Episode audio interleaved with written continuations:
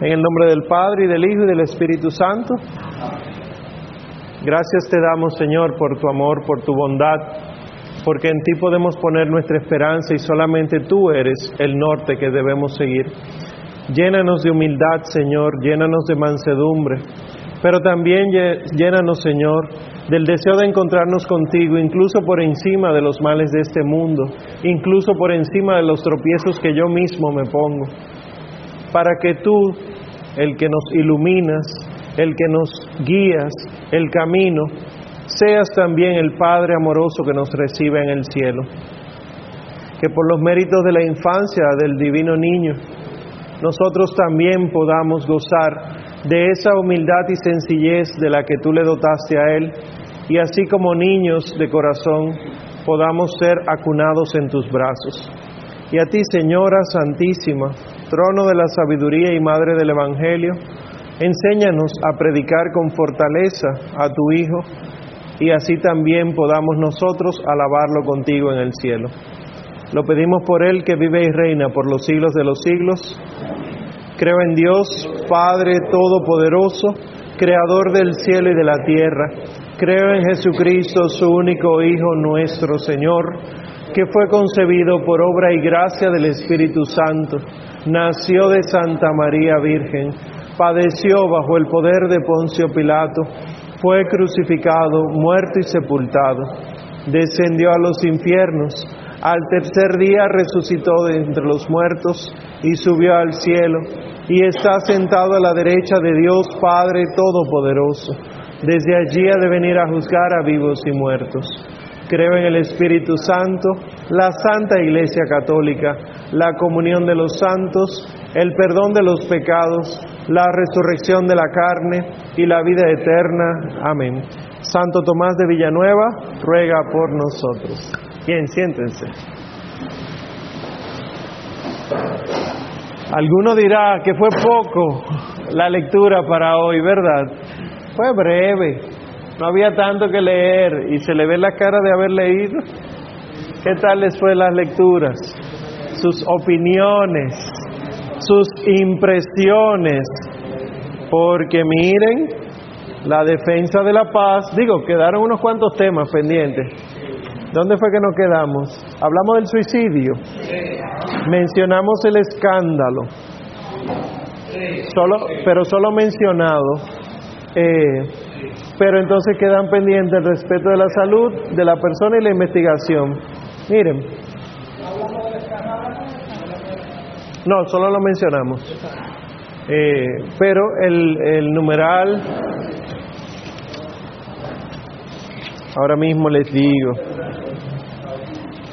el numeral, el numeral. Oh, oh. El homicidio voluntario, el aborto, la eutanasia, eutanatos, el suicidio y luego entonces el escándalo. 2284 el que escandaliza se convierte en tentador de su prójimo, dice el 2284. No sé si alguien le, marca eso. Porque eso eh, debe ser tomado bien serio y muy fuerte. Porque la iglesia está diciendo del que escandaliza que es tentador. ¿Alguien sabe por definición quién es el tentador? Satanás.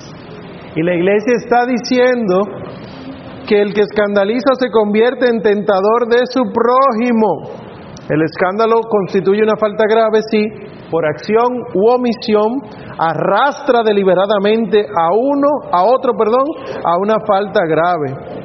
¿Cuándo entonces el escándalo es grave? 2285, la penúltima oración. Es grave cuando es causado por quienes, por naturaleza o por su función, están obligados a enseñar y educar a otros.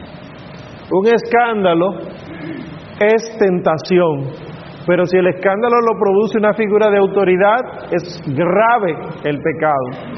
¿Alguien recuerda en qué se diferencia un pecado grave de un pecado no tan grave?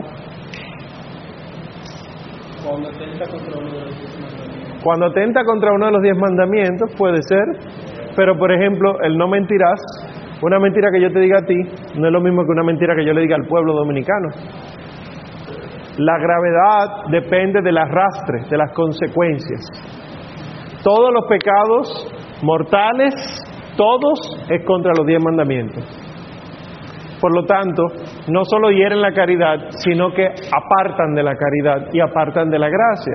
Eso está unos cuantos eh, numerales antes.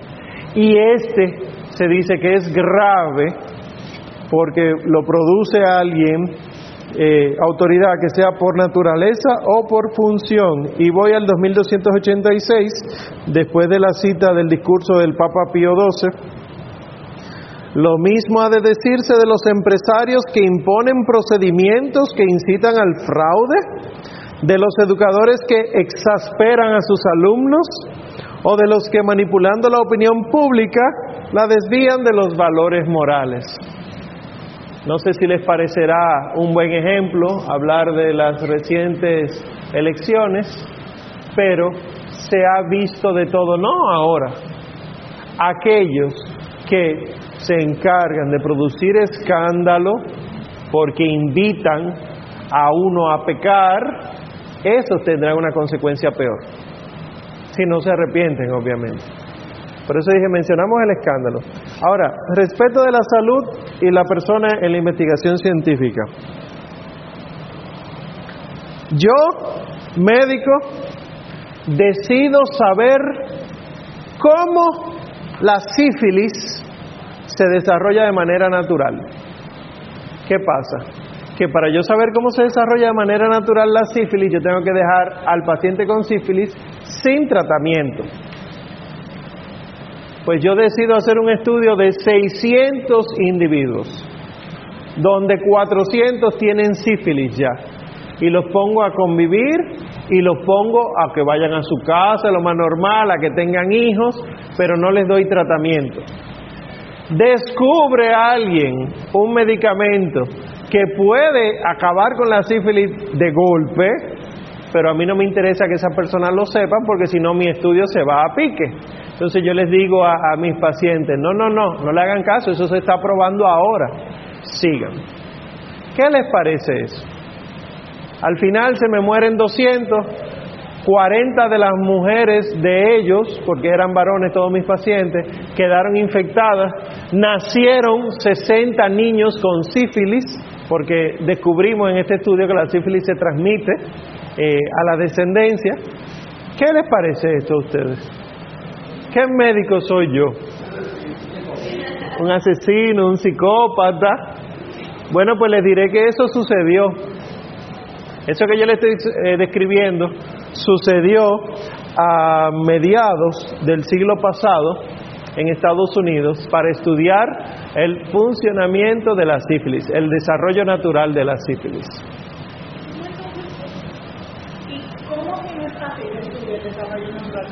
Muy buena pregunta. ¿Cómo si no es así se estudia el desarrollo natural de una enfermedad?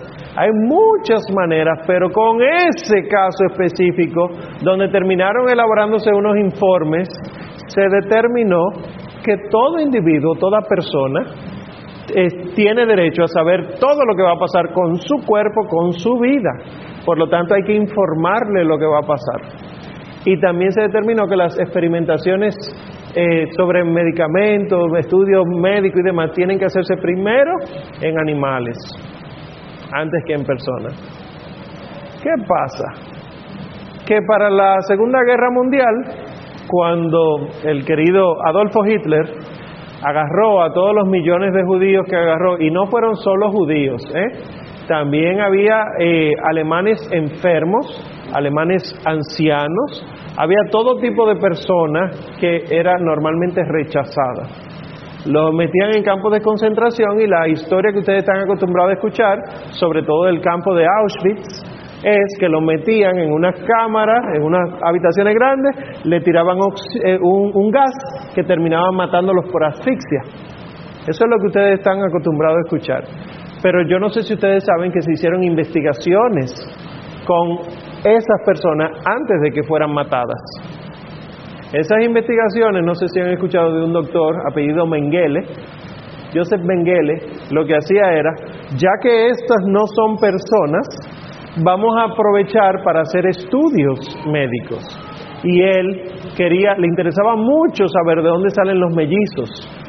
¿Y qué él hacía? Que de las mujeres que estaban ahí embarazadas de gemelo, entonces él las abría vivas para ver qué fue lo que generó eso y no encontraba nada y entonces a los bebés le iba cortando brazos vivos porque tenía que ver de dónde salía, los ojos, a ver si había alguna diferencia, la lengua y así se estudió los gemelos.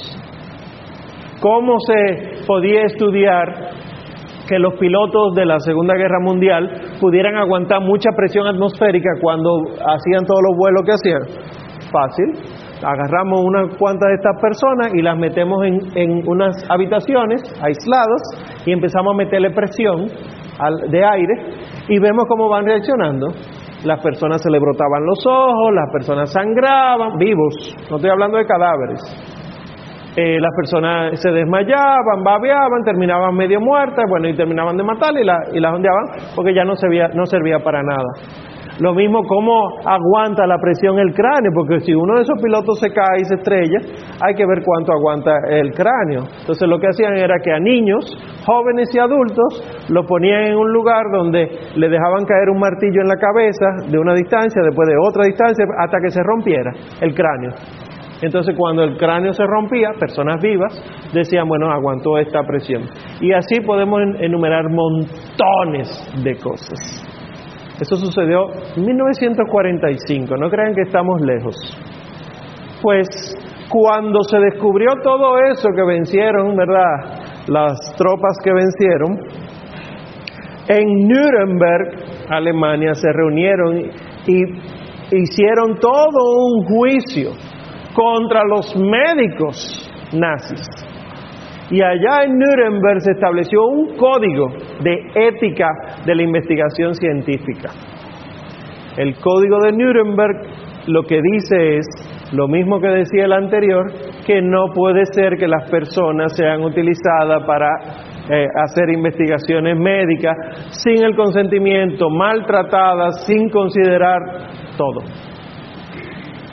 Y nosotros venimos de 1789, la Declaración de los Derechos eh, Universales, todavía no, del hombre. Pero estamos hablando de 1945. Ya ustedes se imaginan, yo tengo una escuela de niños especiales, síndrome de Down, muchos síndromes, retraso mental, etcétera. Yo pongo una escuela.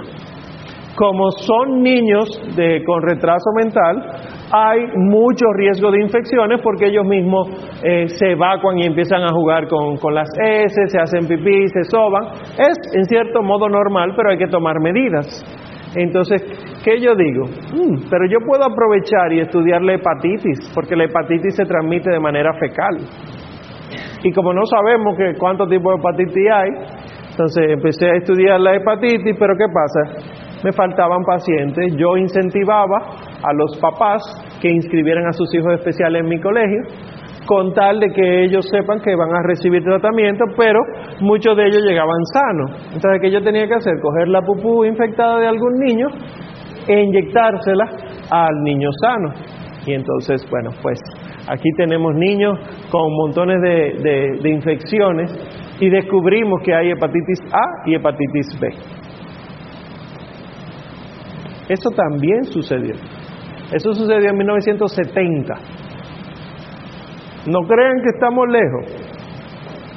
Pues de todo este caos es que la iglesia ha sacado eso. Porque antes de que a la gente se le ocurriera el aborto como una práctica médica, la iglesia no tenía que decir nada sobre el aborto, excepto lo que dice la Biblia. La mujer que aborta a propósito está condenada pero ahora es una práctica médica que se incentiva en las escuelas de medicina. Que el médico, para ser médico, tiene que saber hacer abortos. Que de hecho el aborto es hasta terapéutico, dicen algunos. Un proceso terapéutico. Entonces la iglesia ha tenido que expresarse. ¿Y qué ha dicho? La 2289, La moral exige el respeto de la vida corporal, pero no hace de ella un valor absoluto. Aquí la iglesia dice, el cuerpo hay que cuidarlo, pero hay que saber que el cuerpo no es el centro del cuidado de la persona. Porque así como hay personas enfermas que yo debo cuidarlas, así hay personas enfermas que deciden asociar su enfermedad a la cruz de Cristo. Y yo no debo curarlas si ellas no quieren ser curadas. Aquí a los médicos, yo sé que aquí hay un médico, ¿quién más es médico? Estudiante de medicina. No, a los médicos nos roza mucho eso. Porque tú, el deber del médico es ayudar, primero sin hacer daño, segundo haciendo el bien, ayudar. Y que tu paciente te diga a ti, no doctor, yo se lo dejo en la mano del Señor. Y con los estudios médicos científicos que hay, tú sabes que la probabilidad de que en esa condición esa persona salga de ahí es menos de un 20%. Vamos a confiárselo a Dios. ¿Qué haría el médico? Eso ya es otro tema, eso es bioética. Entonces, dice el 2290, la virtud de la templanza conduce a evitar toda clase de excesos, abuso de la comida, del alcohol, del tabaco y de las medicinas. Quienes en estado de embriaguez y por afición inmoderada de velocidad ponen en peligro la seguridad de los demás y la suya propia en las carreteras, en el mar o en el aire, se hacen gravemente culpables. Aquí entonces tienen que hablarse también de los aviones, porque los aviones son de los otros días, las carreras son de los otros días. Y piensa, eh, perdón, y se expresa sobre el uso de la droga y pasa a la investigación científica, 2293. La última oración dice, la ciencia y la técnica están ordenadas al hombre que les ha dado origen y crecimiento. Tienen, por tanto, en la persona y en sus valores morales el sentido de su finalidad y la conciencia de sus límites. Las monstruosas casas farmacéuticas, las monstruosas casas de aborto, se han encargado de deshumanizar y hasta de despersonalizar el servicio que hacen. Vale más el dinero que pueden ingresar que la supuesta ayuda que ofrecen como casa farmacéutica, proceso de investigación médico-científico, etcétera. Y fíjense que ustedes mismos se quejan de los sistemas de salud nuestros, el doctor ni me miró, ese doctor ni me, ni me puso la mano encima porque se ha deshumanizado. Y eso, que aquí todavía tenemos la idiosincrasia dominicana que suele ser de acoger personas. Hay otros países del mundo que es totalmente despersonalizante. Que la persona no va al médico porque no se siente bien con el médico. Y hay que entender que el médico, aunque es persona humana, es una persona específica en la vida del que, del que lo, lo busca. Porque al médico lo busca un enfermo. Y el enfermo ya tiene herida, no solamente su cuerpo, sino también su moral. El enfermo se siente mal por estar enfermo. Estoy hablando de la moral. Y normalmente el enfermo que no está unido a Cristo está herido en lo espiritual. Y el médico, con su bata blanca, muy flemático él, con, eh, con las iniciales bordadas aquí, el recetario, produce hipertensión, incomodidad en el paciente. ¿Cómo se maneja eso? No sabemos. 2294. Es ilusorio reivindicar la neutralidad moral de la investigación científica y de sus aplicaciones. Y paso a la tercera oración. La ciencia y la técnica requieren por su significación intrínseca el respeto incondicionado de los criterios fundamentales de la moralidad. La última oración del 95. Se hace. La experimentación en seres humanos no es conforme a la dignidad de la persona si se hace sin el consentimiento consciente del sujeto o de quienes tienen derechos sobre él. Lo que yo les explicaba de lo de la sífilis, lo que yo les explicaba de lo de la hepatitis si a ti empiezan a darte un tratamiento sin tu consentimiento no es moral. Se puede sanar, se puede matar, pero es inmoral.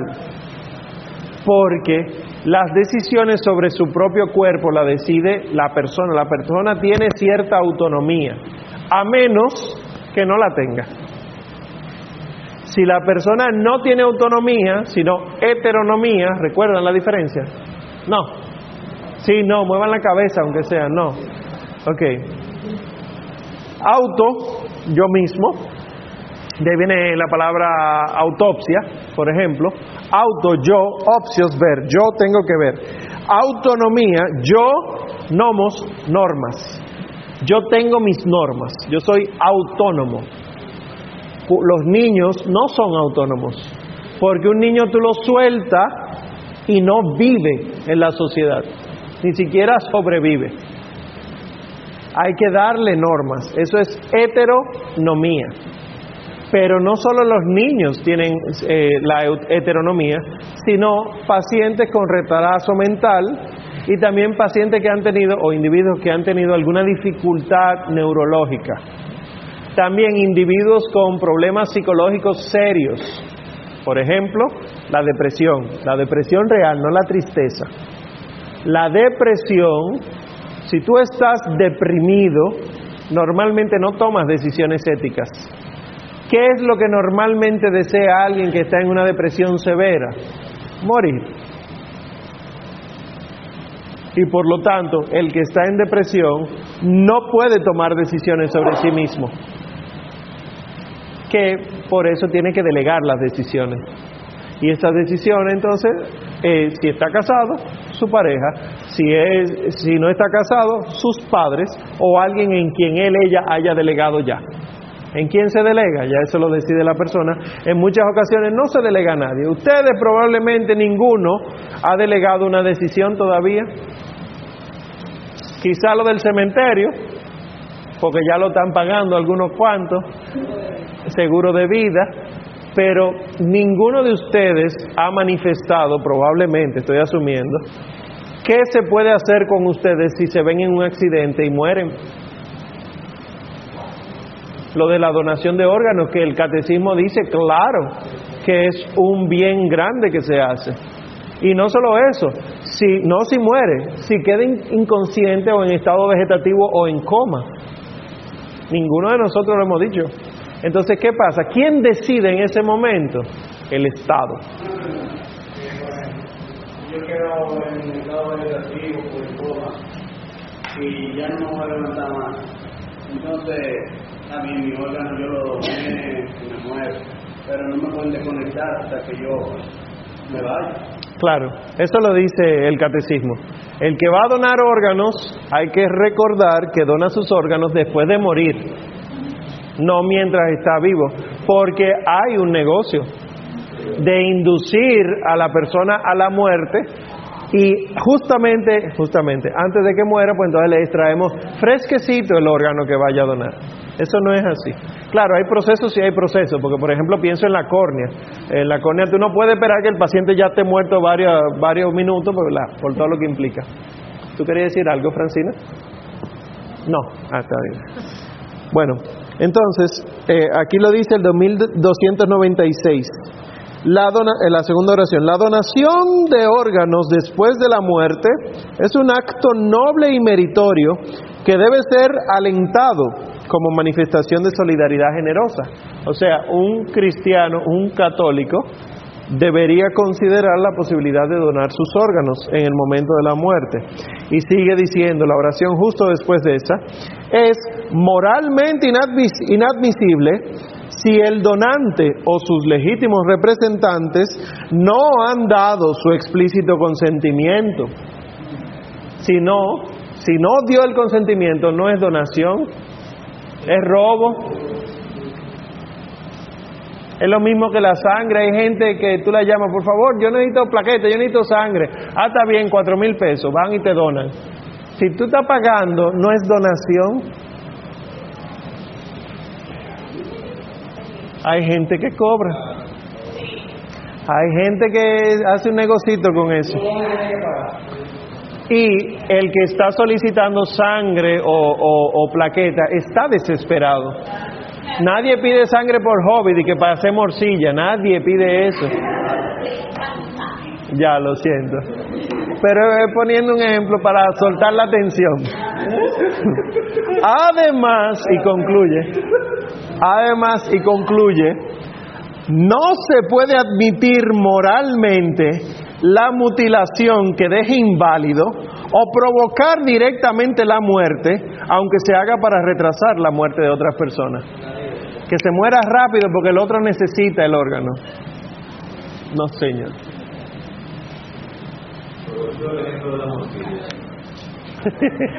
Fue muy mal ejemplo. Okay. Pero que he decidido no comerla por un asunto de que ya no, por saber, estar más consciente de cómo se prepara. ¿Pero qué dice la iglesia con respecto a eso? Como es sangre de un animal. No, la iglesia no está en contra de eso. Los testigos de Jehová sí. Pero la iglesia católica no está en contra de comer sangre. al que le gusta, le gusta. A mí no me gusta. Pero no, no se opone a nada de eso. Los judíos. Pero nosotros no somos judíos. Recuerden lo que el Señor les reveló a San Pedro, que todo era puro, que no eres tú nadie para llamar impuro lo que Él creó puro. O sea que nosotros podemos comer todo lo que sea comestible, incluyendo las cosas que ustedes no están acostumbrados a comer, como las hormigas de Colombia, la, la serpiente de China. Ajá. No está mal. Lo que culturalmente no lo aceptamos, pero no está mal. Gatos, ancas de rana también, lagartos, shish kebab, etc. Entonces, la integridad corporal, así, ya sí. ¿Cómo se hace la morcilla?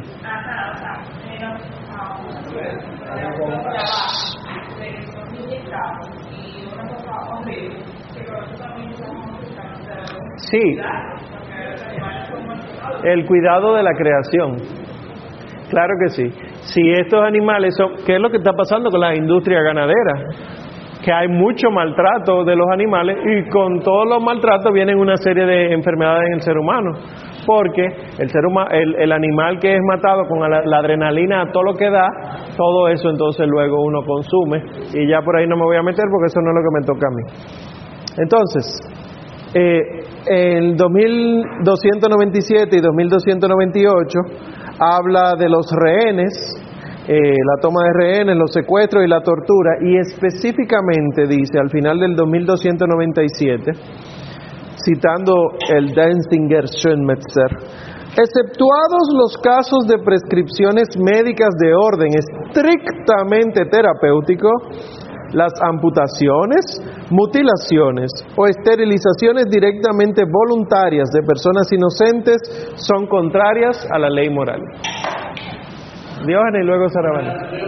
Por ejemplo, las mujeres que dan a luz, que el médico le da la gana de cerrar a la vida. Esto es un problema. Hay, hay que ver la razón, porque pudo haber sido que tú... Pero no tiene ningún problema en el útero ni en los ovarios, es sana, es sana, es sana. Sí, eso, sin el consentimiento, eso es mutilación. Sí.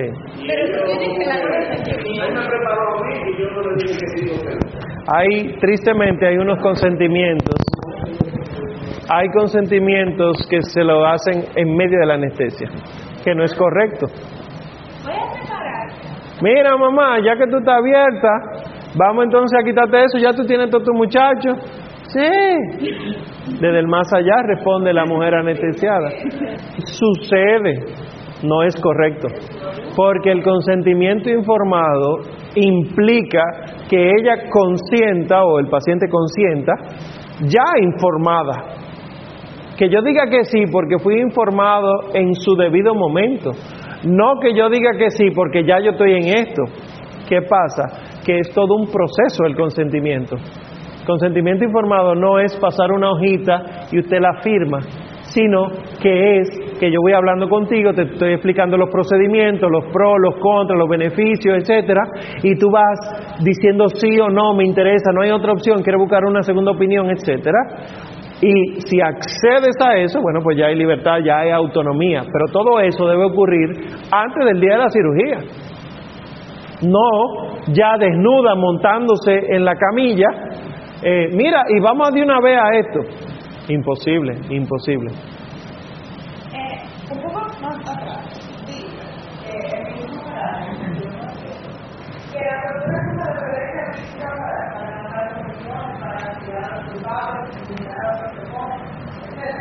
Es forzar el respeto de la persona y de la dignidad humana.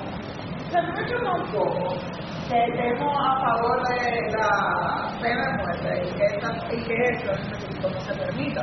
Porque vamos a suponer que nosotros agarramos a alguien que tiene cinco chamaquitos arrastrados. O sea, no matarlo. A ver, si matarlo fuera la, la, la solución a lo que hizo, pues matarlo no es toda la solución. Claro.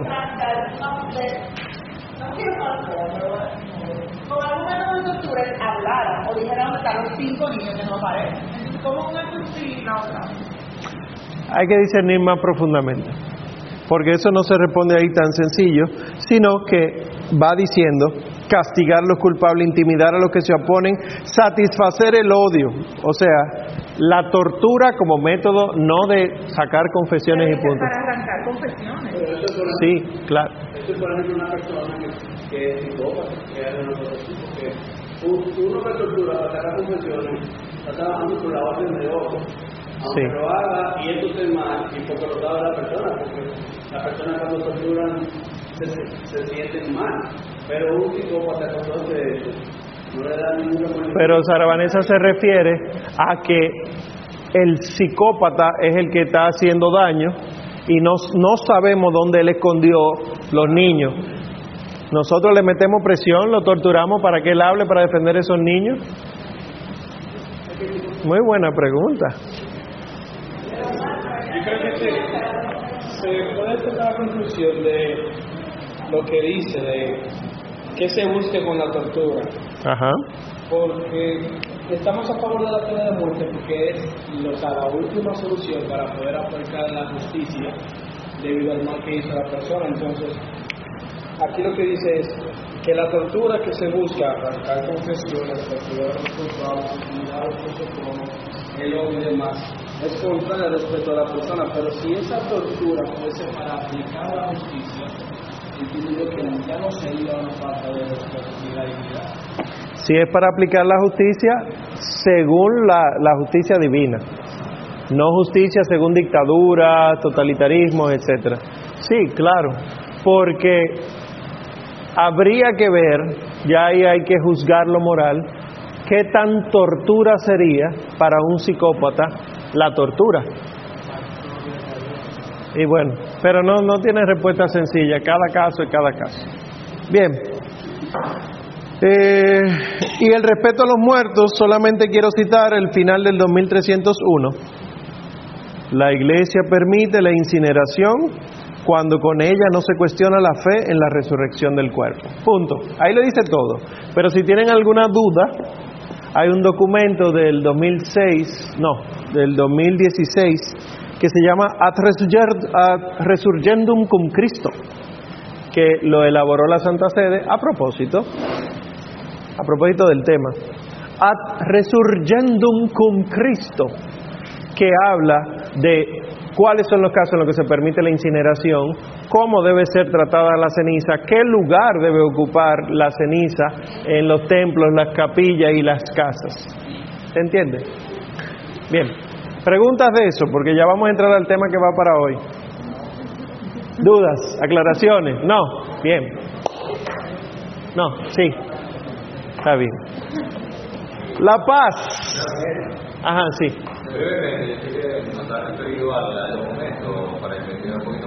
Pero hay gente que la ceniza la despacha en el mar, ¿cuál es el tratamiento? Usted no se hace. No se hace. No se hace La iglesia, ese documento es interesante, no es el primer documento de eso, ya la iglesia había hablado de eso, pero se ha generado mucha controversia porque la incineración está de moda por todos los conceptos nueva era que hay, de esparcirlo en el mar, esparcirlo una parte en el campo donde vivía mi abuela, otra parte así. Entonces la iglesia lo que dice, que por eso digo, aquí lo dice todo, si con la incineración no se busca cuestionar la fe cristiana, se permite. ¿Qué pasa? Que nosotros creemos en la resurrección de los muertos. Nosotros no creemos en que la persona se une al cosmos. Nosotros no creemos que nos hacemos uno con la naturaleza. Entonces, esparcir la ceniza donde sea, en la montaña, llevarla al Everest y dejarla sembrada allá, nada de eso nosotros creemos. ¿Cuál es el tratamiento que dice la iglesia? Se incinera por casos de traumatismo, infecciones severas, etcétera, cualquier realidad que, que implique una incineración. Y estas cenizas deben ser guardadas en una urna. Usted dirá, lógico, no, hay mucha gente que la guarda en una caja una caja de zapatos. Hay gente que lo guarda porque las urnas son caras, pero no debe ser así porque estamos hablando de lo que fue un cuerpo. Por lo tanto, los cadáveres tienen dignidad. Debe ser guardado en una urna, dice la iglesia, y no debe ocupar un lugar central en la casa si puede tener un nicho en un cementerio. Si no hay nicho en un cementerio, si no hay un sitio porque usted no tiene, ¿verdad? No hay, no puede. En la casa no puede estar en lugares de reuniones. Y que vamos a poner abuelo aquí en la sala, para que siempre pensemos en abuelo. Ustedes se ríen, pero ustedes saben que es verdad. Y tenemos un sentido mágico con esa ceniza, porque aquí está abuelo siempre vigilándonos. Él está feliz cuando los ve aquí jugando. Eso es magia. Eso está mal. Entonces la iglesia dice, no incinere. Ahora, si hay necesidad de incinerar, póngalo donde tiene que estar, en el cementerio, y cuídelo, no lo abandone, porque sigue siendo una persona. Eh, bueno, sí, con ese tema, comúnmente aquí, no, no es que sea una moda, sino por lo menos en mi país, era como una necesidad porque en mi país llegó la santería cubana, la santería africana, y a los cuerpos eran profanados en los cementerios. Sí. Y era una necesidad porque nadie quiere que los profanen, que le quiten a su familiar, ni hueso, X. Y muchas personas cremaban a sus difuntos. Tanto así que la misma del episcopado venezolano dijo, mira, ¿por qué? Porque es mejor tener el, eso sí, con, los, con el mismo reglamento que tú dices, pero créemelo, porque se lo están llevando. Sí, sí, hay todo tipo de necesidad. En este caso fue la conferencia de allá, pero ya la iglesia ha dispuesto. O sea, hay casos y hay casos. Si son casos así, la cremación está bien vista. No es un, una incertidumbre moral. Yo no estoy de acuerdo A ver, con la. ¿sabes? ¿por qué? Porque si uno va a resucitar, entonces, ah, no, que aquí tiene un pedazo, aquí un pedazo. Entonces también, ya la hay que volver a hacer el trabajo de hacer otra vez la, eh, la osamenta, para que entonces que un pedazo. Sí, sin embargo, Dios nos crea con todo lo que tenemos de la nada. Cuando ustedes y yo fuimos concebidos en el vientre de nuestra madre, antes de ser, no éramos. Y eso es lo que dice la iglesia. Ese misterio de la creación es igualito que el misterio de la resurrección. Por eso que la iglesia dice eso. Eh, los cadáveres deben ser sepultados eh, no incinerados, pero hay casos que se permiten, o sea, la iglesia no dice háganlo, sino que se permiten. Igual lo de la donación de órganos, yo puedo irme con todos mis órganos a la tumba y no pasa nada. Y por eso que la iglesia dice, no es obligatorio, pero se debe incentivar, porque hay muchas personas que salvan su vida por una donación de órganos. ¿Cómo rayos mi corazón va a resucitar al final de los tiempos? Les aseguro, a menos que llegue ahora mismo el final de los tiempos, que mi corazón no va a existir en la tierra cuando llegue el final de los tiempos. Va a haber pasado 200 años y la persona que tenía mi corazón murió y la enterraron y se desapareció ese corazón. Ese corazón que fue donado en un momento desaparece el Señor lo vuelve a crear. Son de los misterios de la fe.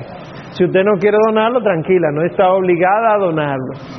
Pero sepan que está incentivado por la iglesia porque mucha gente saca provecho de, los órganos que Dios ha permitido que uno tenga, bien o mal.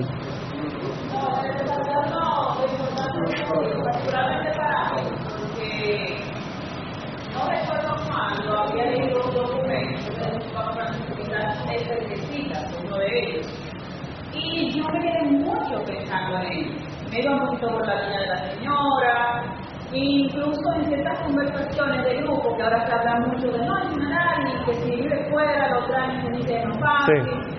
Y yo me sentía un poco como disfrada, o sea, como recordando, ¿no? La iglesia no aprueba, pero realmente no me documenté, o sea, no fui a buscar. Y quería destacar eso lo importante que es formarse y abrirse al conocimiento, que incluso lo anoté, porque como hizo eco en mi nieto, Claro. para Claro, pero lean bien el consejo que, que te voy a dar, porque la iglesia no lo fomenta.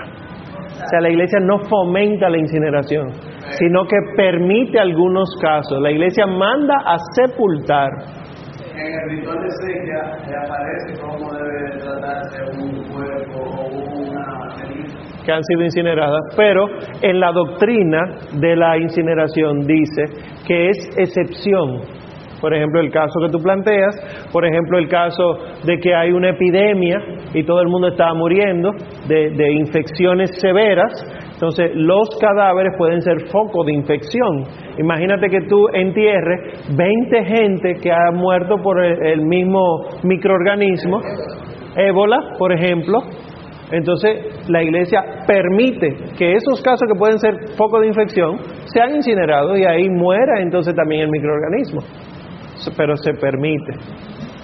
para empezar, eh, yo considero que Dios a cada quien le dio su vida y le dio su tiempo. Cuando ya esa persona cumplió, ya, si, si el Señor hace milagro y se sana, que se sana, pero no que esté buscando pedazos de oro.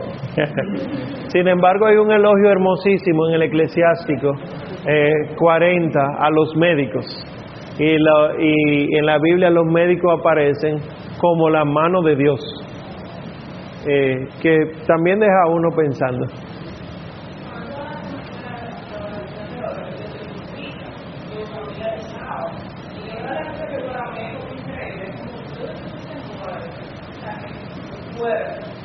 pueda salvar o pueda mejorar la vida de otra persona. También el instrumento, algo, vamos allá. Por eso, y no es lo que no es, para acá, wow. Entonces, eso,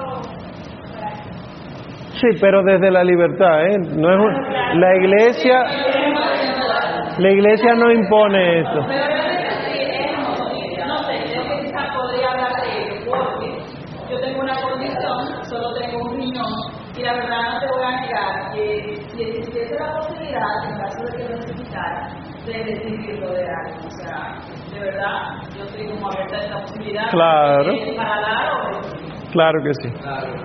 Bueno, he visto mucha gente de los diarios y que salen a buscar reuniones en toda parte del país para, para, para sus familiares. Sí. Y hay gente que se dona así. Y mira que es una cosa seria para mí. Yo a esta gente, para mí es un cristiano, aunque no lo practique mucho más sí, hay un desapego. Bueno, pasemos a la paz, la última antes de la paz. lo que y a mí no me da, porque no conozco la importancia. Eh, yo soy este criterio de lo que yo soy, tengo que dárselo, o sea, lo que yo tenía que dárselo, tuve que dárselo. En vida. Y con relación al catecismo, solamente habla sobre el cielo, enterrar a los muertos es una obra de misericordia corporal. que honra a los hijos de Dios dentro del Espíritu Santo. Es una cosa que uno hace por desconocimiento, pero esa parte me.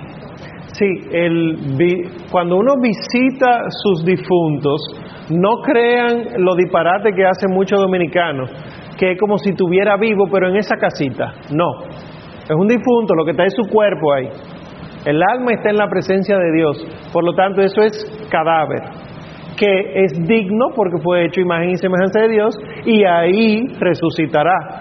por eso los sepultamos. La visita consiste en nosotros recordar la dignidad de esa persona, todo lo que hizo, todo lo que nosotros debimos haber hecho y por eso se cuida la tumba, pero es sobre todo para rezar por ellos. Yo no sé si ustedes han visto imágenes antes, yo no sé por qué se ha ido perdiendo, los sacerdotes iban una vez al mes a los cementerios y rezaban la liturgia de las horas, el oficio de difunto, en el cementerio, caminando en el cementerio, porque es por ello que estamos rezando.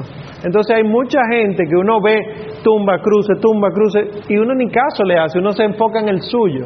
Pero ahí hay mucha gente por la que nunca nadie ha orado. Y eso puede ser una obra de misericordia que nosotros pudiéramos empezar a hacer. Que sí que da miedo, pero todo eso es Hollywood, no da miedo nada. Esos son los lo que de verdad no te van a hacer nada. Son los que están durmiendo el sueño eterno. Eso no van a salir de ahí en la resurrección, pero bueno, mucho Hollywood. Eh, nosotros podemos ir a rezar por ellos. Ustedes pueden ir y coger estos cinco apellidos, estas cinco familias, saber quiénes son y presentarlo en una misa. Y uno dice, pero los cementerios son grandísimos, sí, pero en algún momento hay que empezar. Y uno, fíjense que lo que rezamos por las almas del purgatorio, decimos, y todas las almas del purgatorio, o sea, todo el mundo, pero así probablemente no lleguen las oraciones a donde tienen que llegar.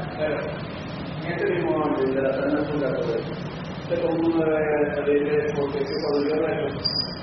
yo procuré como por ejemplo el rosario por las almas purgatorias. Sí, Claro, porque yo digo, Señor, todas las almas purgatorias, porque yo no estoy ahí. claro, pero hay otras que uno sí puede pedir por ellas personalmente.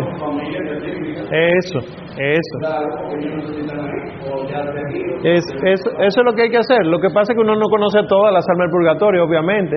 Pero yo lo que digo es, si sabemos de gente de la familia, o por ejemplo, el primer catequista que tú tuviste, que murió, esa señora viejita que te dio catequesis, tú nunca has rezado por ella, nunca has rezado por él, eso es una obra de misericordia.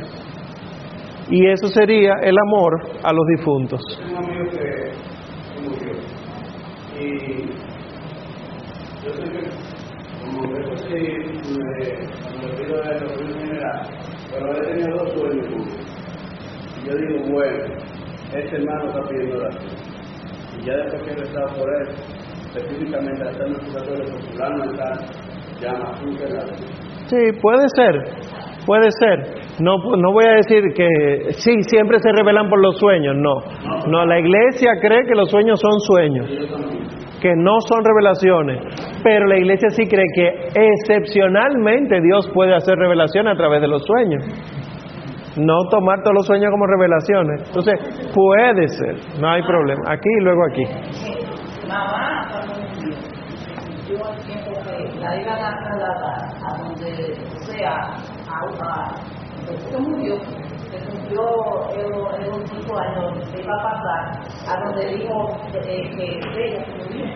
Y cuando yo y yo le dije, yo pensaba que la iban a llevar en caja. Entonces me dijeron, no, se ponen los, los amentas y se ponen una cajita pequeña. Sí. Y yo dije, ah, entonces porque me la dejan igualita como la tienen ahí, entonces que se compre el pedazo de sí. Pero por cuestión de espacio, usted puede leer eh, los famosos huesos secos, ¿verdad? De Ezequiel, eh, donde eh, Dios, ya ve Dios le dice a Ezequiel, dile a estos huesos, huesos secos, tomen carne, y dice que los huesos se fueron juntando. No estaban acostados, estaban regados en el valle. O sea que nosotros pudiendo coger los huesos de la osamenta, la, la caída chiquita, Dios resucita de ahí.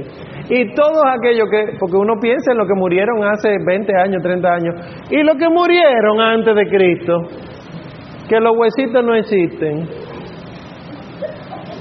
no resucitarán. No, eso desapareció. ¿Eh? El Señor no lo tiene apuntado. De que está en un archivo celestial de eso. Pero, pero sí están en Dios, están en el corazón de Dios. Dios conoce a cada uno por su nombre, lo llamó por su nombre a la existencia. A ti te llamó por tu nombre, Anthony, Zaida, antes de que tu papá y tu mamá te pusieran Anthony o Zaida. Ya él lo sabía. Esto es impresionante porque tú te das cuenta que Dios lo sabe todo. Pues así mismo te va a llamar al final de los tiempos. Juana, ven, levántate. Creo que en Roma hay un museo dedicado a la sangre del purgatorio y hay muchos Ah, sí. testimonios y imágenes. que. Claro, claro. Ya, la paz, la paz. Ustedes no quieren salir de ese tema. Para después no dormir esta noche entonces. La paz. ¿Qué fue? No. La paz. La paz no es ausencia de guerra o de conflicto, lo dice el catecismo. Por lo tanto, paz no es lo mismo que irenismo. Irene quiere decir paz, pero no esta paz. Entonces la iglesia habla de la cólera, no el cólera. El cólera es una enfermedad diarreica. La cólera es ira. La cólera y el odio. Entonces dice de la cólera 2302, después de la cita de Santo Tomás de Aquino, si la cólera llega hasta el deseo deliberado de matar al prójimo o de herirlo gravemente, constituye una falta grave contra la caridad. Grave. Es pecado mortal. Y yo subrayé doble deseo. Si la cólera llega hasta el deseo deliberado, tú no tienes que matar a alguien para que sea pecado. Tú solamente tienes que quererlo. Piensen en las calles de Santo Domingo. Piensen en sus hermanos de comunidad. Ya. Miren cómo uno incurre en este tipo de cosas por ignorancia. Porque dice deseo, pero dice deliberado, que esto hay que aclararlo también. Porque no todo deseo es pecado, es el deseo deliberado. A ti te puede llegar el deseo súbito de que, conchale, no se mata. Y tú al instante decir, perdón Señor, te sale por impulso, por la concupiscencia. Ahí no es pecado mortal. Pero tú, el consentirlo, recuerden, la conciencia y el consentimiento, consentirlo sí es uf, gravísimo. Entonces, lo mismo dice del odio, 2303. El odio voluntario, voluntario, es contrario a la caridad. Hay gente que te da alergia visual. O sea, tú la ves y tú no la soportas. Tú la oyes y te molesta. Apunten otras cosas también. Pero si tú voluntariamente la odias, es contrario a la caridad y sigue diciendo, el odio al prójimo es pecado cuando se le desea deliberadamente un mal. El odio al prójimo es un pecado grave cuando se le desea deliberadamente un daño grave, que era lo que hablábamos ahorita. ¿Qué hace un pecado grave? Las consecuencias graves. En este caso, el objeto grave. No es lo mismo que yo desee, eh, oye, tú no me caes mal, pero ojalá que la galletita de Oreo te salgan sin relleno, por ejemplo. Eso no es como grave, tú sabes. Pero ojalá que se muera, ojalá que, le pierda el trabajo, ojalá que pierda la salud. Bueno, ya eso es otra cosa, eso no es la galletica Oreo. 2304 dice, a propósito de la paz. El respeto y el desarrollo de la vida humana exigen la paz. La paz no es solo ausencia de guerra y no se limita a asegurar el equilibrio de fuerzas adversas. La paz no puede alcanzarse en la tierra sin, y oigan estas cuatro claves, la salvaguardia de los bienes de las personas, la libre comunicación entre los seres humanos, el respeto por la dignidad de las personas y de los pueblos y la práctica de la fraternidad. Solamente si se dan esas cuatro cosas, pregunta de examen, solamente si se dan esas cuatro cosas es que se puede decir que hay paz. ¿Oyeron lo último que dije? ¿O se quedaron en pregunta de examen? No, el segundo, ese es el segundo. Si se dan esas cuatro claves es que entonces se puede asegurar la paz. Entonces, ¿qué pasa? Salvaguardar los bienes de las personas. Aquí en nuestro país se da esa irregularidad todavía. Podemos decir que no hay paz, según lo que nos dice la iglesia. La libre comunicación entre los seres humanos. Hay países que se encargan de limitar las comunicaciones. ¿Te sorprende tú? Ajá. Igual el respeto por la dignidad. Aquí también se quebranta mucho eso. Y la práctica asidua de la fraternidad. Ya aquí uno ha tenido que sobrellevarse. Una de las ventajas de estos regímenes totalitarios es que uno tiene que ayudarse mutuamente. Gracias a Dios. Gracias a Dios todavía existe eso. Pero fíjense que entonces la definición de paz, ¿dónde podemos encontrarla en el planeta Tierra? En Cristo solamente. Me iba a decir, eh, me impactó mucho la expresión que dice Tomás de San Agustín, que es la tranquilidad del orden. Del orden. Del orden, solamente del orden. El orden. ¿Qué es el orden? ¿Y, qué, ¿Y por qué el desorden es lo opuesto? En la antigua Grecia, Agustín es discípulo de griegos y de romanos filósofos. Él era filósofo y luego teólogo, porque la teología la crea él junto con otros. En la antigüedad griega, el orden era que todas las cosas funcionaran como tenían que funcionar. Y no era solamente en el Estado, que no era Estado, ¿verdad? Eh, en el imperio, sino hasta en el cuerpo. Cuando el cuerpo estaba en orden, la persona estaba sana. Cuando los humores estaban desordenados, la persona se enfermaba. Y entonces lo que había que traer con la medicina era el orden. Por lo tanto, una persona enferma, como tenía desorden, era una persona no ética, porque no podía emitir juicios éticos, juicios de valor, porque ella misma no estaba en condiciones de darlo. Eso llevado al pueblo, llevado a la nación, con respecto del orden, lo que quiere decir es que las cosas están haciendo lo que tienen que hacer, si no, la sociedad está enferma. Nosotros pudiéramos definir la mayoría de nuestras sociedades actuales como enfermas, porque hay desorden. El orden no está funcionando y entonces dice San Agustín, es la tranquilidad del orden. Cuando hay orden, lo que se experimenta, esa tranquilidad del orden, esa es la paz. Y dice después de eso, es obra de la justicia y efecto de la caridad.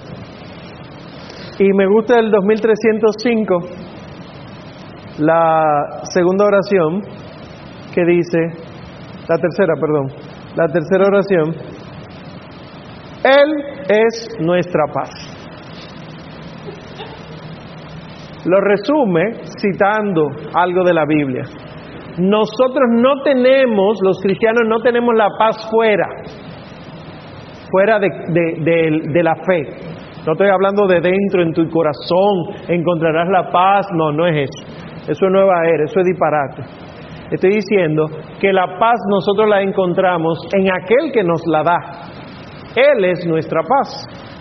Y por eso ustedes escuchan siempre la liturgia de la misa, la paz les dejo, mi paz les doy. No como el mundo la da,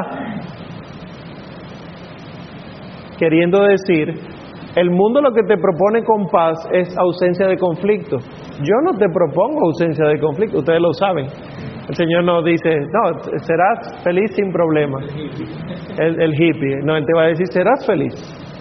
Lo de sin problema es una mentira grande de, de esa teología de, de, ¿cómo es? De la, ¿cómo es? La teología de la pro, ¿se me olvidó? El disparate es una farsa. De la prosperidad, gracias, gracias. La teología de la prosperidad. Nosotros no creemos en eso. Y dice el 2306, oh wow, los que renuncian a la acción violenta y, sangrienta y recurren para la defensa de los derechos del hombre a medios que están al alcance de los más débiles, dan testimonio de caridad evangélica siempre que esto se haga sin lesionar los derechos y las obligaciones de los otros hombres y de las sociedades. Oigan, la iglesia está diciendo, tú puedes no usar la violencia, siempre y cuando tú, siendo pacífico, no dañes a otros que entonces rayaría con la indiferencia. Si el tú quedarte callado como método pacífico lo que logra es que otros sigan siendo maltratados, tú estás en pecado.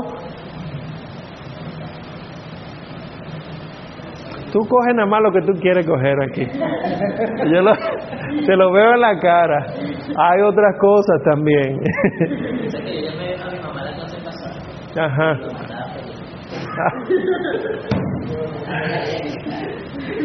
Tenemos que hablar al final. Bueno, y por último la guerra.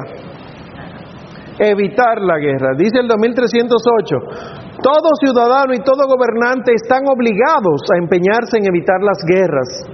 Sin embargo, mientras exista el riesgo de guerra y falte una autoridad internacional competente y provista de la fuerza correspondiente, una vez agotados todos los medios de acuerdo pacífico, no se podrá negar a los gobiernos el derecho a la legítima defensa. Aquí mucha gente puede encontrar conflicto igual que con la pena de muerte. ¿Cómo que la guerra está cómo que la iglesia está apoyando la guerra? Una vez agotados todos los medios pacíficos y no hay autoridades internacionales que puedan asumir la defensa, entonces la defensa del individuo se debe dar también en la sociedad y por lo tanto las naciones tienen derecho a defenderse. Y si la defensa implica guerra, viene guerra. Ahora hay condiciones. Dice el 2309 se han de considerar con, con, rigor las condiciones estrictas de una legítima defensa mediante la, mediante la fuerza militar. Y eh, enumera cuatro cosas. Primero, que el daño causado por el agresor a la nación o a la comunidad de las naciones sea duradero, grave y cierto. Yo le pregunto a ustedes, los grandes católicos, ¿cuánto es duradero?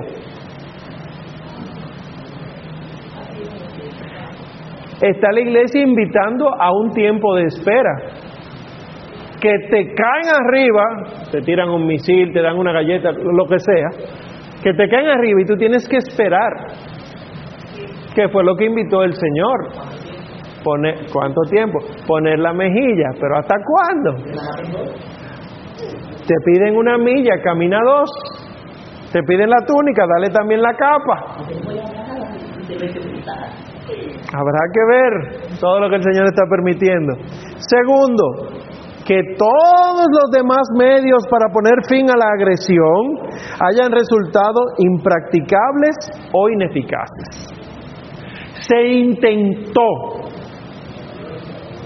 se habló lo que había que hablar, se intentó, no fue eficaz o no se pudo practicar. Tercero, que se reúnan las condiciones serias de éxito. Que sepamos que vamos a ganar, no es pelear por pelear. ¿Entienden? Y cuarto, que el empleo de las armas no entrañe males y desórdenes más graves que el mal que se pretende eliminar.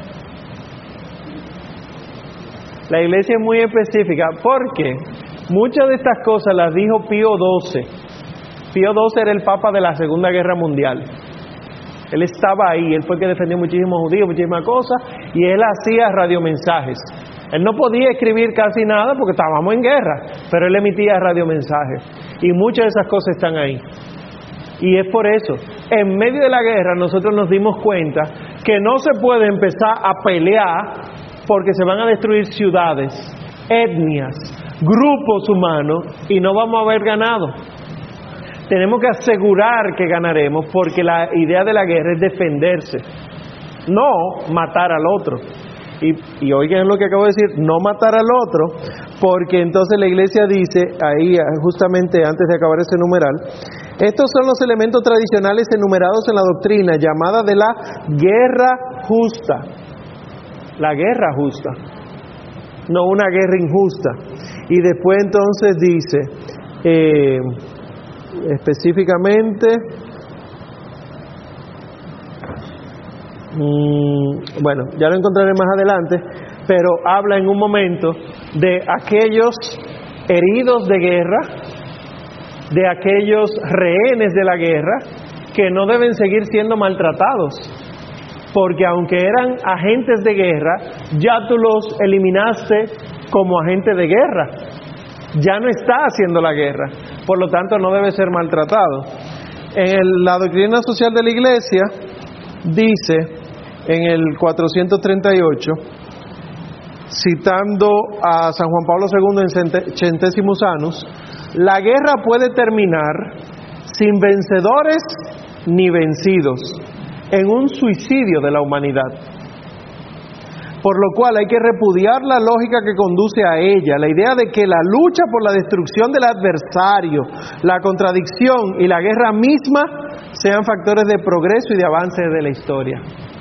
La guerra no produce avance de la historia, tiene que ser como defensa. Y eh, luego el mismo numeral, pero citando a Pío XII, dice, la libertad y la integridad territorial de cada nación, la tutela de los derechos de las minorías, el reparto equitativo de los bienes de la tierra, el rechazo de la guerra y la puesta en práctica del desarme, y la observancia de los pactos acordados y el cese de la persecución religiosa son factores indispensables para el nuevo orden que se va a establecer porque estamos buscando la paz por eso. Y entonces dice el 507, si les, esto aparece en internet, ¿eh? Pero si lo quieren comprar, pueden comprarlo. Es muy bueno que lo compren y lo lean. Eh, en el 507, 508 hay todo un acápite sobre la paz y la guerra, o sea, es más explícito que el catecismo. Dice el 508, el principio de suficiencia en virtud del cual un Estado puede poseer únicamente los medios necesarios para su legítima defensa, debe ser aplicado tanto por los Estados que compran armas como por aquellos que producen y venden armas. ¿Qué está diciendo la Iglesia? Usted puede tener armas, produciéndolas o utilizándolas, pero solo las armas que sean suficientes para defenderse de un ataque.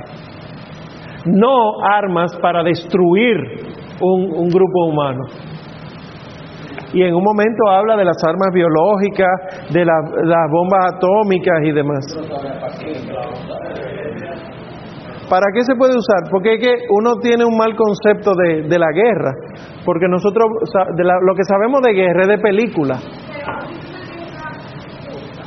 Ha habido guerras justas, pero muchas de las guerras actuales no han sido justas. Por ejemplo, una guerra justa fue la guerra de los cristeros en México que era que los cristianos estaban defendiendo su fe y se fueron a la guerra. De ahí fue que salió San José Sánchez del Río, este niño que fue canonizado hace poco, es de esa guerra. ¿Qué buscaban ellos? Los derechos de la fe. Vencieron, eso es una guerra justa. Igual puede ser no religiosa. Muchas guerras que se están librando por los derechos humanos. No así la mayoría de las guerras en Oriente que están sucediendo y han sucedido por asuntos de índole política y económico. Que por lo tanto no hay justicia ahí, porque ¿cuántos miles o millones han matado como daño colateral, horrible ese concepto, solo porque yo o nosotros queremos tener el dominio de esa zona? Es fuerte que a veces algunos ateos dicen con respecto a la, Iglesia Católica sobre el caso de la guerra. sí, la Inquisición. no, exacto, ese tema, pero también el hecho de que ponen en el Antiguo Testamento, cuando hacen referencia a esa parte de la Biblia, a que Dios por su pueblo luchaba y le favorecía a los otros pueblos, eran los enemigos, entonces siempre tenía como privilegio por el pueblo que había escogido y que permitía derrotas y victorias en ese pueblo, era como que permitía la guerra, sí. como algo bélico y Nuevo Testamento todo cambia, todo... como esa referencia también eh, Pero que lo que hay que cambiar es el concepto de guerra que tiene la gente. Porque la gente dice, las guerras son malas, hasta que tú se lo pones en el, en el plano personal. Vienen donde ti y te tiran una bomba en tu casa. Porque es verdad, las guerras allá son malas, pero la guerra aquí es justo. Lo digo en el aspecto personal. Piensen, por ejemplo, en un dolor de cabeza. El dolor de cabeza que tú tienes, tú sí eres exagerada. El dolor de cabeza que yo tengo, insoportable.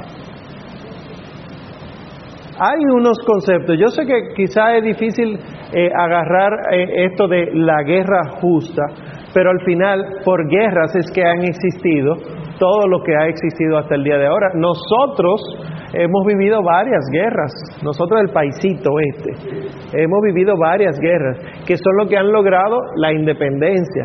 hemos sido el pueblo de América más luchador, porque hemos eh, combatido con los franceses, los, Los holandeses, los españoles, los los ingleses. haitianos, que fueron ustedes también, y quería también mencionar el hecho de, de las guerras que, las batallas que se produjeron aquí, que ahora tengo, no lo entiendo de la manera, de cómo un grupo dominicano defendieron la patria, la guerra restauradora, o sea, Exacto. de la vuelta a la, a la autonomía, a la autodeterminación, la, la soberanía del pueblo, o sea, como ese enfoque, incluso también el sentido cristiano que tienen los patrios, los patria y libertad, o sea, que, todo ese sentimiento también uno entiende más ahora a la luz de la palabra. Claro, y como les digo, la doctrina social de la Iglesia ilumina un poco más porque esto es un resumen de la fe, el catecismo. Pero en la doctrina social les cita mucho los documentos del magisterio, la Populorum Progressio, Centésimos Sanos, etcétera, montones de encíclicas de doctrina social que aclaran eso aún más. Y es cierto, es que uno está, el concepto de guerra que tiene ahora mismo es de Segunda Guerra Mundial, de las guerras de Oriente, pero todo lo que existe como Occidente y como Oriente, todas las civilizaciones, es por medio de guerra. Las primeras guerras de los bárbaros que iban bajando a la península eh, europea, todo ha sido por guerra, pero no guerra, vamos a matar con bomba atómica, sino queremos defender que esto es nuestro. Y así todos los imperios, los grandes imperios de Occidente, que los asirios, que los babilonios, que todos, guerras. Los egipcios, guerra. Los griegos, guerra. Los ptolomeos, guerra. Todo el mundazo. Nosotros somos, en Latinoamérica, la mayoría, somos estados, naciones, por guerras independentistas. Lo que pasa es que desde que le ponemos el adverbio independentista, como que le bajamos eh, unos cuantos grados al concepto de guerra. Pero es guerra. Era gente que moría, pero por bien mayor. Esas son guerras justas. Las injustas son el desorden que nosotros conocemos ahora. Eso hay que seguir ilumina- iluminándolo para que vaya cambiando nuestro concepto, porque a mí, por ejemplo, me pregunta mucha gente, Omar, ¿y si viene un ataque de una nación aquí? Por ejemplo, el tema eh, de los haitianos, que mucha gente tiene miedo con eso, que viene una invasión haitiana. ¿Cuál es la actitud nuestra? Porque somos católicos, eh, oramos por ellos. Pero ven aquí, la iglesia te ha dicho que te ponga a orar por el que viene a matar tu vida. Dice la legítima defensa. No tienes que irte, poniendo el ejemplo de los haitianos, ojalá que no suene muy, muy xenófobo, tú sabes, porque también tenemos estigmas aquí a todo lo que da. No hay que irse a la frontera a pelear, puede ser desde aquí. ¿Cómo? O tú defendiendo cara a cara frente a alguien que ataca, o tú apoyando económicamente la causa, o quizá con ideales, por ejemplo, como hacía Juan Pablo Duarte cuando hizo la, cuando empezó a crear la, no la otra, la filantrópica, que, que con las obras de teatro estimulaba a que las personas, eh, ¿verdad?, fueran teniendo ideales. Cualquier razón. Eh, María Trinidad Sánchez y Concepción Bona, cosiendo la bandera, eh, que, que fue su vida, tú sabes. Cositas así, pero es legítima defensa, claro.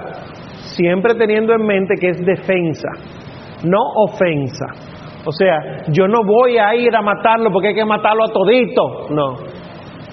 Porque siguen siendo hijos de Dios que necesitan conversión como yo necesito conversión. Sí, sí. Hay que recordar que aquí se peleó con, piedra, y con. Claro, claro. Sí, porque el, el, el ejército haitiano era superior, tenía armas, sables, rifles, y aquí lo que tenía era piedra. Y la guerra de guerrilla que aprovechaban la noche para atacar. Entre las matas, sí. Claro, pero sí, se pueden usar las armas. Pero ¿por qué hay que... La iglesia no lo dice así, pero las armas no se usan para matar, sino para incapacitar. Se supone, a menos que vengan a atacarte directamente. Claro, pero si yo evangelizo las Fuerzas Armadas, si están evangelizadas, no es que para de salva, pero puede haber otros otros métodos que nos, nosotros estamos acostumbrados a las armas de fuego, pero las armas de fuego no han variado mucho el concepto que sea fuego. Eso se supone que debió en algún momento de la historia ir cambiando, porque ustedes saben que hay otro método de incapacitar gente. Nada más hay que ver los lo, lo inmovilizadores eléctricos que, que utiliza la policía a veces. Hay otros métodos para incapacitar. Enlazan. Exacto. Eh, las balas de salva, en lugar de ser las de salva que conocemos ahora, quizá un poquito más pesaditas para que produzca el dolor suficiente para que la persona no pueda levantarse. Y claro, y no se la vas a tirar aquí, porque puede haber algún defecto anatómico, puede haber cualquier cosa y, le perforaste el corazón. Tú le tiras las rodillas, tú le tiras los tobillos, tú le tiras... Y perdonen que estemos hablando de esto en catecismo de la Iglesia Católica. Con- concluyo. Las recomendaciones del profesor, Dios mío. Son solo opiniones. Está quedando grabado, pero son opiniones. Ok. Concluyo, ¿cómo es? Sí, claro, es dignidad humana. Yo lo que estoy defendiendo es la vida del oponente. Claro. Entonces quiero concluir con eh, el 2316 que habla de la producción y el comercio de armas, que esto es la industria más grande actualmente en el mundo. La búsqueda, la farmacéutica va compitiendo ahí, específicamente la de anticonceptivos. Van ahí, mira.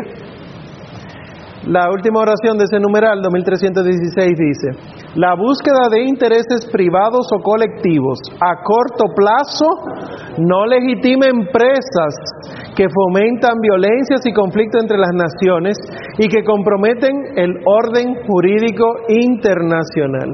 Que haya empresas que produzcan y que ahora mismo se esté dando un conflicto no hace que esas empresas sean legítimas porque en un momento habla de, la acumulación de armas eh, y dice, mucha gente cree que acumular armas lo único que va a hacer es disminuir las guerras, porque como yo tengo más que tú, tú no te vas a atrever a atacarme.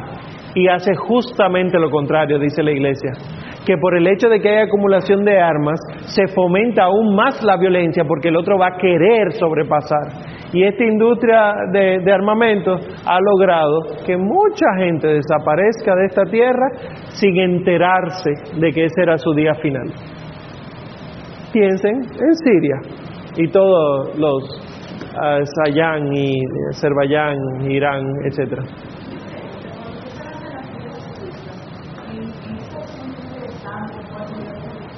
Si aparece sangre, sí. Y la muerte se supone que uno no debe buscarla voluntariamente. O sea, por eso dije, si las Fuerzas Armadas son evangelizadas, eh, eso estamos hablando de un mundo ideal, pero eh, lo que vemos no es eso. Lo que estamos viendo es que eh, son matados, matados como si fueran animales, las personas a lo que sea. Eh, en la guerra de Vietnam. ¿Qué era lo que estaba pasando en Vietnam? No estamos hablando de que eran fuerzas ultraarmadas de un imperio vietnamita. Estamos hablando de campesinos. Y sin embargo, los conceptos que nosotros tenemos de la guerra de Vietnam es que era un conflicto que no se resolvía de ninguna manera, que, que Estados Unidos fue a intervenir porque no había de otra. Estamos hablando de campesinos, que lo que estaban defendiendo es una realidad. De ellos. Ya si ustedes quieren, yo sé que tiene muchas aristas, algunos dirán sí, pero yo lo sé. Pero siendo básicos y objetivos, hay muchas de estas guerras que no son justas, no son nada justas. Sí. Ya. ¿Alguna pregunta, duda, aclaración, comentario? Sí. Quiero mucho atención en el estrés, ah, y ya es una parte como discutimos nosotros directamente sobre las causas de la guerra, que es la injusticia, la desigualdad sucesiva, la orden económica,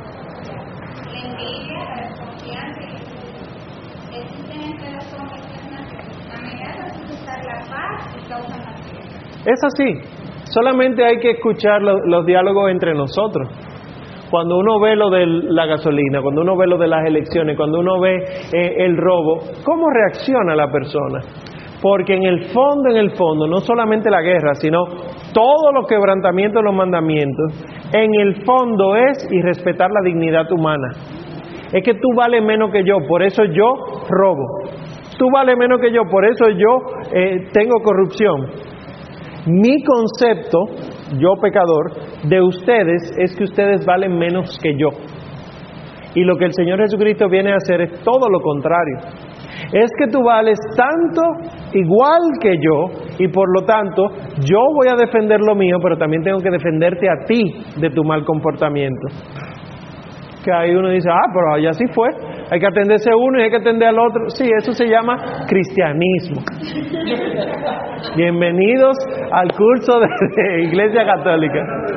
Entonces, con relación a la guerra, porque hablamos a la guerra, ¿verdad? Pero la guerra de uno con otro, defensa, estamos hablando de defensa, según lo que dice. Yo, soy cristiano, ¿verdad? Debo hacer lo que dice Mateo 5, 6, 7. Exacto. Que me dé una de ponerle la otra. Ponga la otra. Que me quite lo que. Dele más. Exacto, caminar una milla. Camine. Entonces, pero si yo tengo que defender mi vida, un atracador allá afuera, que Dios me diga, tengo que defender mi vida y lo mato, en defensa propia. Eso, ¿Qué le responde a Dios? Porque ya hablamos eso, alguien debe saber. ¿Quién le responde? Sí, sí, sí, un individuo. Lo que pasa es que lo hablamos en clase pasada. ¿Quién sabe? ¿Cómo se le responde a eso? Viene un atracador y te viene con violencia para matarte y tú en defensa de tu vida terminas matándolo a él. ¿Cuál es el juicio moral ahí según la iglesia? Bueno, eh, pecado porque él utilizó más de la fuerza. O sea, si tú le quitas el arma, por ejemplo, aunque no tienen arma, tú debiste evitar matar ahora. Él tiene que tener una pena. O sea, tú cometiste, como de- es moralmente aceptable porque defendiste tu vida, pero tienes que... La Pero esa es relación anormal, es como una forma de, de,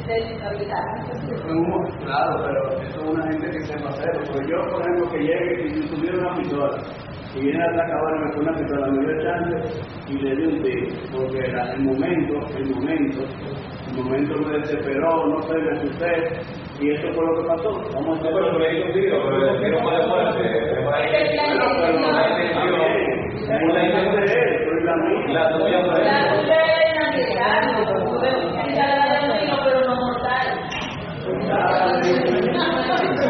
¿Cómo? Sí, pero cuidado, cuidado. Es legítima defensa, pero la legítima defensa lo último que procura es la muerte del otro. Sí, hay pistola, pero no jalo el gatillo. Tú sabes, ah, pues yo voy a esperar que me dé. Eso es. Lo que dice la iglesia, para que hables con la iglesia y con el Espíritu Santo que le inspiró a ella, no con el profesor, es que siempre hay que buscar la manera de que las dos vidas se preserven.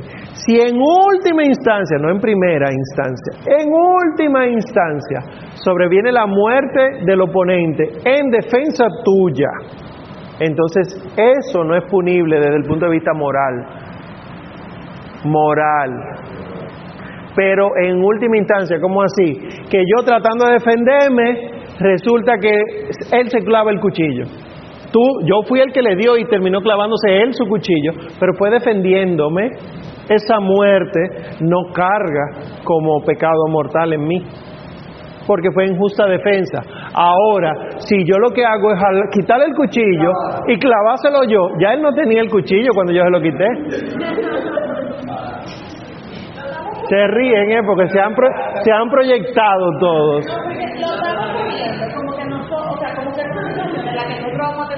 Sí, judoka, todo el mundo aquí, sí, sí. ¿Eh? Sí, película, película.